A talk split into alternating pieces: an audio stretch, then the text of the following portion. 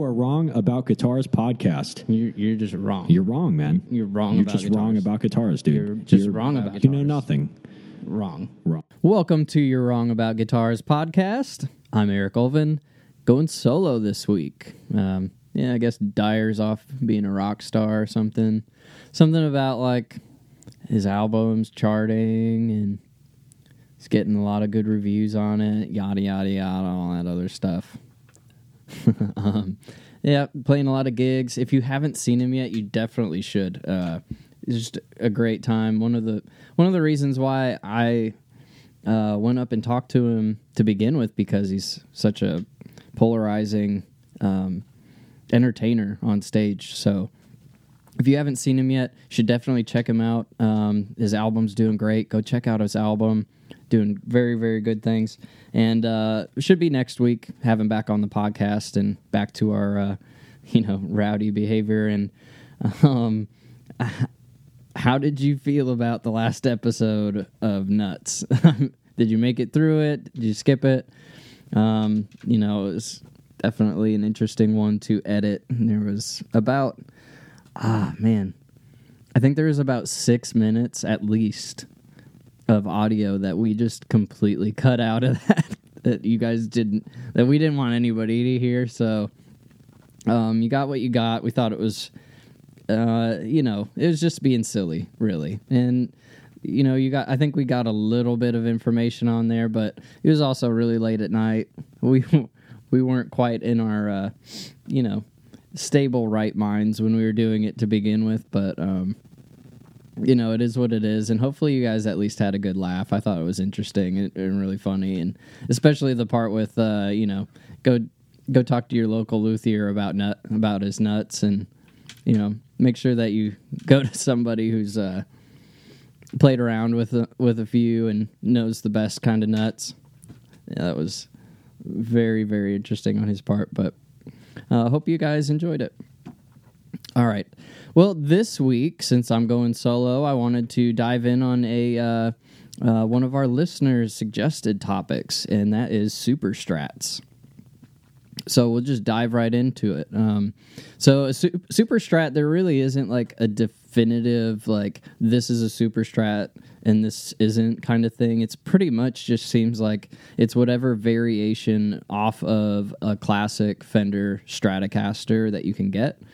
But most usually they are more aggressive. They're a little pointier, flatter radius on the neck, thinner neck, humbucker, at least one humbucker, if not two, like an HSH kind of situation or HSS.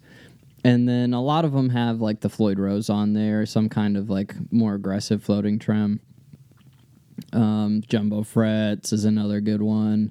Maybe a more simple kind of setup for the electronics as compared to like volume tone kind of stuff like that, or volume tone. It might be a little more simpler. It might be a little more complex. A lot more stuff going on with it. So let's get into the history a little bit. So it definitely came up in the heavy metal era, the 80s. The pointy guitars and, wanted ease of playing. You get high gain amplification. You can shred a lot more on it. So Richie Blackmore, Uli Jon Roth, Dave Murray, they all had strats, but they wanted, some modifications in there to make it a lot hotter and a lot, fit that style of not just the playability, but also the looks. And then, the big one, EVH, Eddie Van Halen, right? What a Super Strat that was. And he definitely took it to, that next level of tinkering and changing changing stuff around. So, that Frankenstrat, it looks like, maple neck instead of rosewood fretboard. He put in a Gibson PAF humbucker in the bridge. Really get that hot rodded tone out of it. In 1977, the Frankenstrat, I guess, is considered to be the first Super Strat. Michael Hampton of Parliament Funkadelic, He put in 3 humbuckers, reversed the headstock. You can see this. You see his on George Clinton, The Mothership Connection, and that was filmed in 1976. So that would be considered to be a little bit earlier than EVH. And, you know, I've heard, too, that EVH got the idea for his from, I think, a punk band, right? Like something like that, that he saw play out in L.A., and then he took it to, his level there. Reading through this here, it looks like Grover Jackson was also considered to be one of the first custom shop Super Strats, and that was in 81, though. And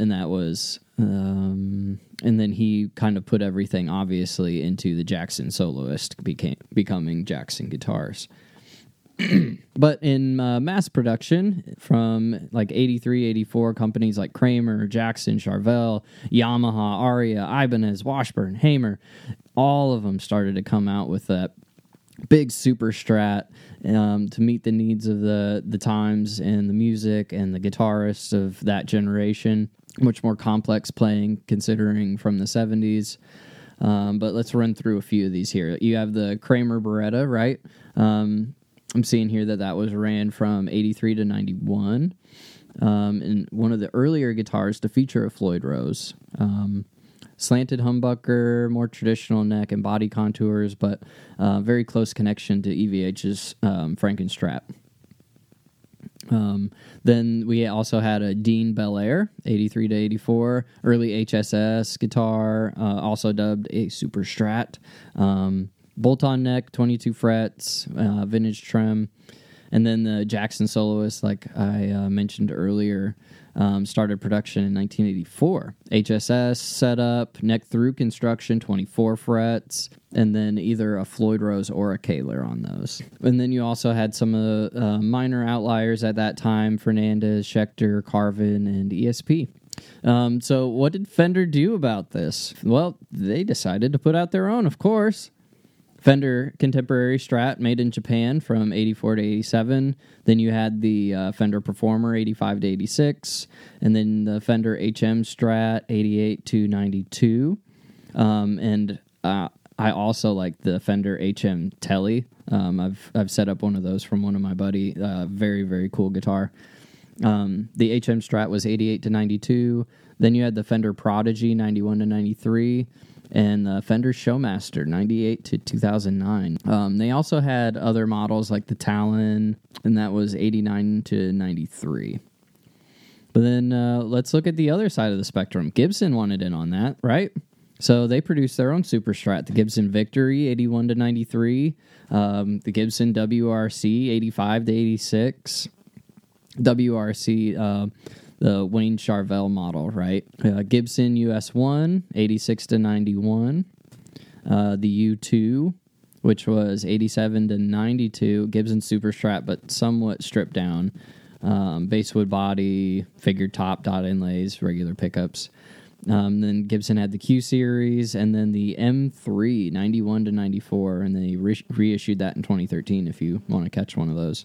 But all of that came crashing to an end, right?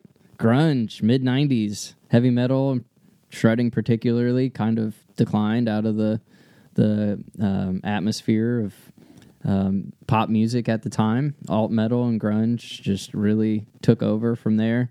Guild kind of dropped out. Hamer was acquired by another company and then acquired by Fender. Dean was sold to Tropical Music in 1990, and... kind of stopped that until they resumed it with their new owner now, made in Korea. Kramer went bankrupt in 1990 and then sold to Gibson in the early 90s. Jackson and Charvel, obviously, bought by Fender in 2002. But I guess Ibanez really suffered some losses in the early 90s, went through major restructuring of its model lineup. The Ghost Rider, Blazer, TC, RT, and TR, ATK basses, those all got added in there to kind of take them into the new direction. And then you had the Iceman and Gibraltar, Gibraltar Bridge that was put onto there and came into a new vintage theme, reconstructing, the company to keep it afloat, tweaking a little bit here and there, metal guitar only company, right? But extended fretboard Super Strats are still super popular today, and I mean, you still look at the metal community and what Ibanez has done, I think, to really continue that. And I mean, you have Schecter, and then you have a lot of boutique builders who continue to take on that Super Strat kind of look and feel, and the 22 frets, the 24 frets. Neck through model, at least an HSH. Now going into, heavy metal, we got extended range and 7-string, 8-string models. The Strat design is really the most popular, I feel like, when we think of a lot of heavy metal guitars, right? And especially with boutique companies today. And to be honest with you, if you know me and you've talked to me, you know that I'm sick of it. I'm so tired of seeing Strats and Strat bodies, but I get it. It's guitar. That's what everybody gravitates to, and it's not super hard to build it. People get it. It's what's familiar to them. But you know me. I want something new. I like seeing new stuff, and I like making new things. So being able to create, I think, a Super Strat idea, Super Strat kind of feel and playability is really important. But, I just want the extra look, I want something different. So, I mean, that's the gist of the Super Strat. I know, there's probably a lot more companies and a lot more information that I'm kind of overlooking here, but that's the gist of it. EVH was definitely, I think, in my opinion, the front runner in all of that, and what really took it to the next level. Showing guys that you can take these guitars and turn them into like just beasts, create such different tones out of them, lightweight bodies, and really, take a guitar from a manufacturer and make it your own. And that's what I really appreciate, and what I'm thankful for EVH for, is showing people that, you don't have to just play the guitar the way that the manufacturer set it up. You can make the guitar however you want. And I always, encourage my customers to look at the guitar that way. Collecting is one thing. If you want to keep a guitar just to collect it and get the value out of it later on, as an investment, but to me, the guitar is an instrument, right? It should be an extension of you and how you are able to relay what's inside of you artistically. And bare minimum, you should play the guitar first to know if it feels right, if it plays right, if it's comfortable to play. You like the scale length, the string tension, everything about it, right? It feels good. There's so many things. Feels good in your hand, against your body, all sorts of things. But then you can mod it, right? Let's put on something different. Let's, if you want a trem, let's throw a real trem on there, If you want to get some big sound out of it, let's put a humbucker on there. I've done a lot of cool stuff, too, for mods like the TBX tone pot and the Clapton mid-boost circuit, which, oh, man, that's something new that I've recently got into, and it's killer. Like, you can really take those single coils and make them something big with that stuff. So if anybody's looking to do something like that, let me know. If you have any questions, let me know, and I'll send that information over. I actually have it all on my website. If you want to do some kind of mod with that kind of wiring, sunlandguitars.com. Check that out with the Clapton mid-boost and TBX tone pot. I have the wiring diagram all there and ready to go for you. But also, like, this is what I love. And this is what I love about the Super Strat is the modifications, because it's so cool to see what we can do with the guitar and the changes that we can make from it and the tones we can get out of it. Like, this is just so much. As you evolve as a guitarist, obviously you start to understand more what you need from a guitar, not just what you want or what looks cool or what could be cool to have just in case, but especially if you're gigging, like you want to get the most simplified version of your guitar so that you're not worrying about like, oh, this button needs to be here, this switch needs to be here, I have to turn this knob perfectly at 7.5, to get the tone that I want. You figure out how to get that all locked in so that it's exactly the way that you want it and you can keep it that way and it's consistent. It's all doable, with especially in today's market with guitars. All right, with that said, let's see if we can look up something new because NAMM is now over. And let's see what we got going on. It's funny.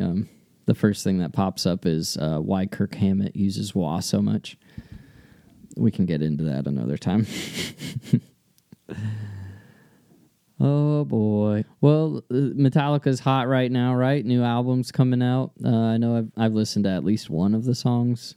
I'm not a huge Metallica fan. I would say that Lux Aeterna is definitely a Metallica song, so congratulations on them for at least throwing one good album on, or one good song on this album, like they tend to do. You get at least one good one, right?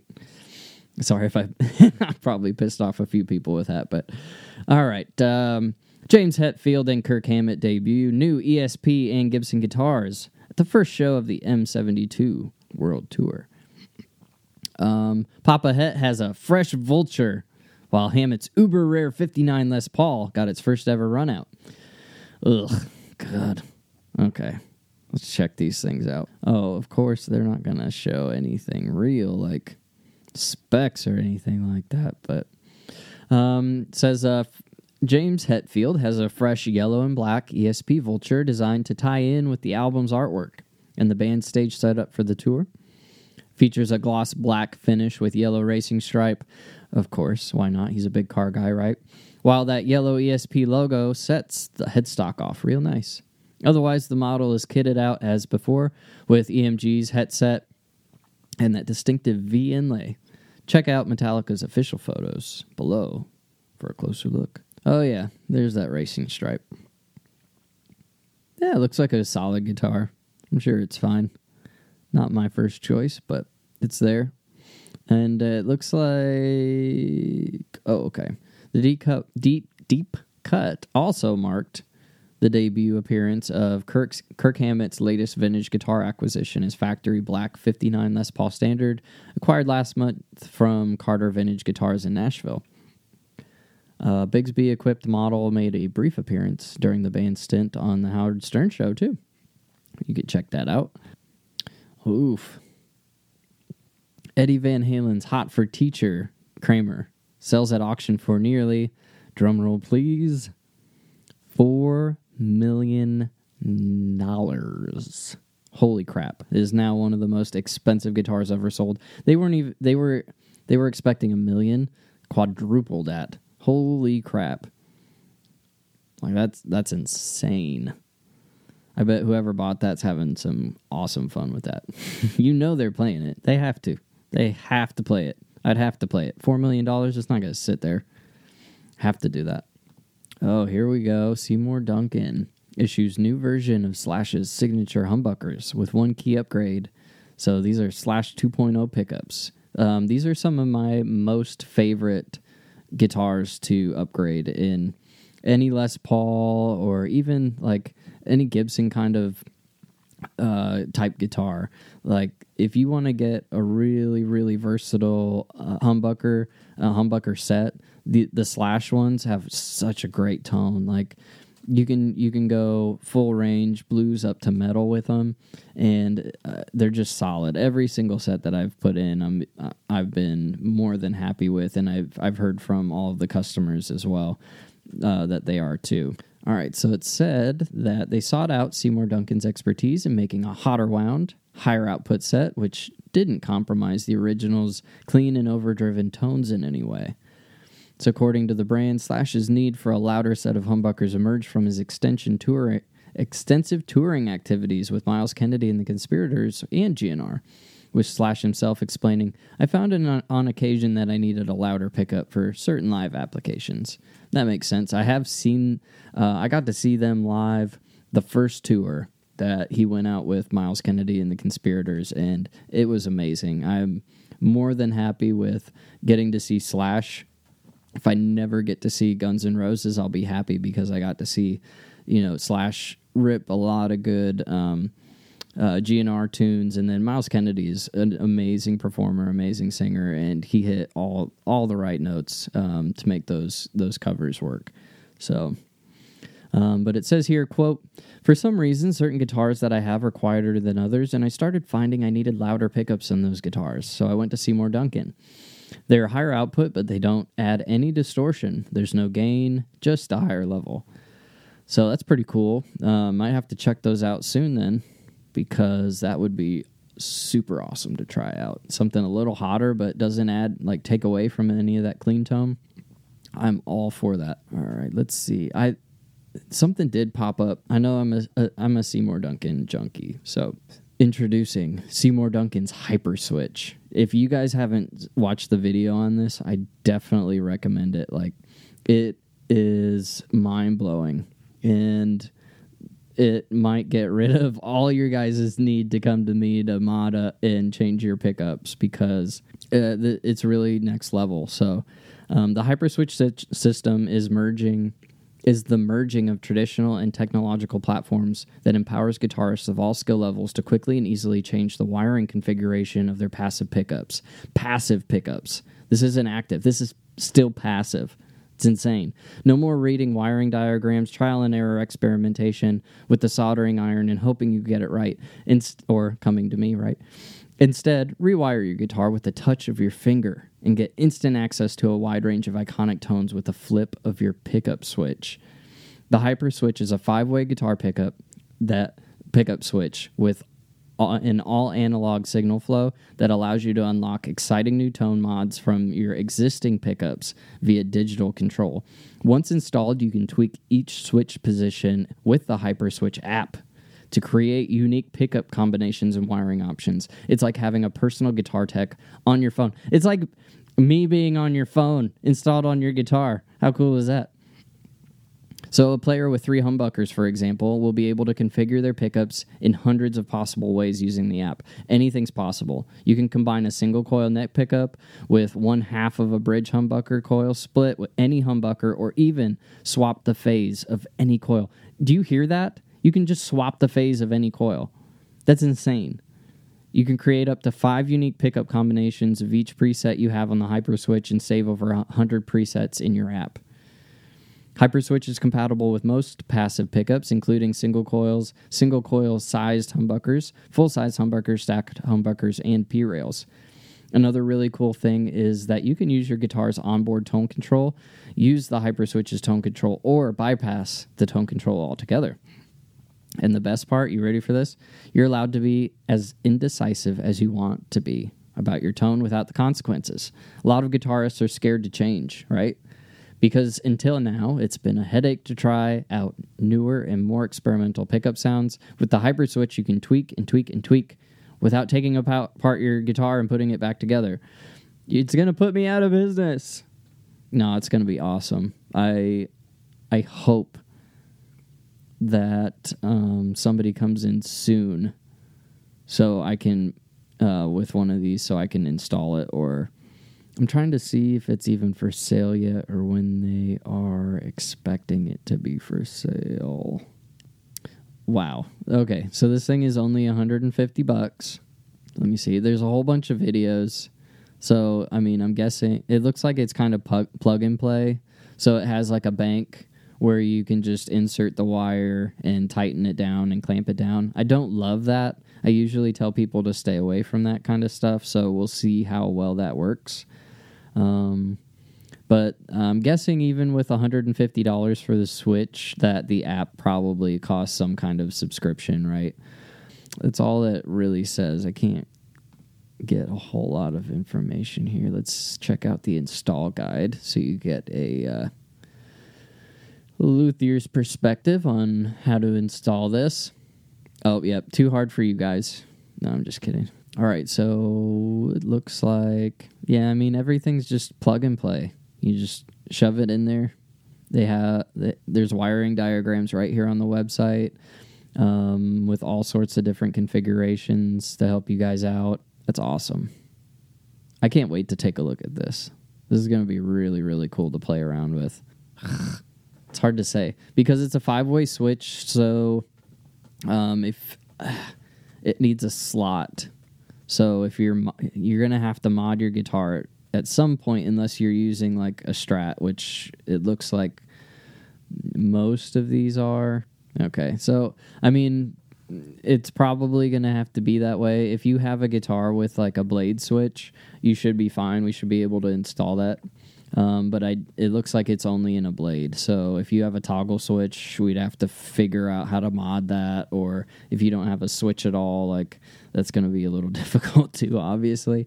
But there's probably ways around it. We can figure that out together, right? But I think that is all that I have left for you guys. So I'm going to let you go with that. Please make sure to check out our YouTube channel. Go to our private Facebook group for exclusive content, and even like request, topics like one of our awesome listeners did for this podcast today on Super Strats. And I will see you later.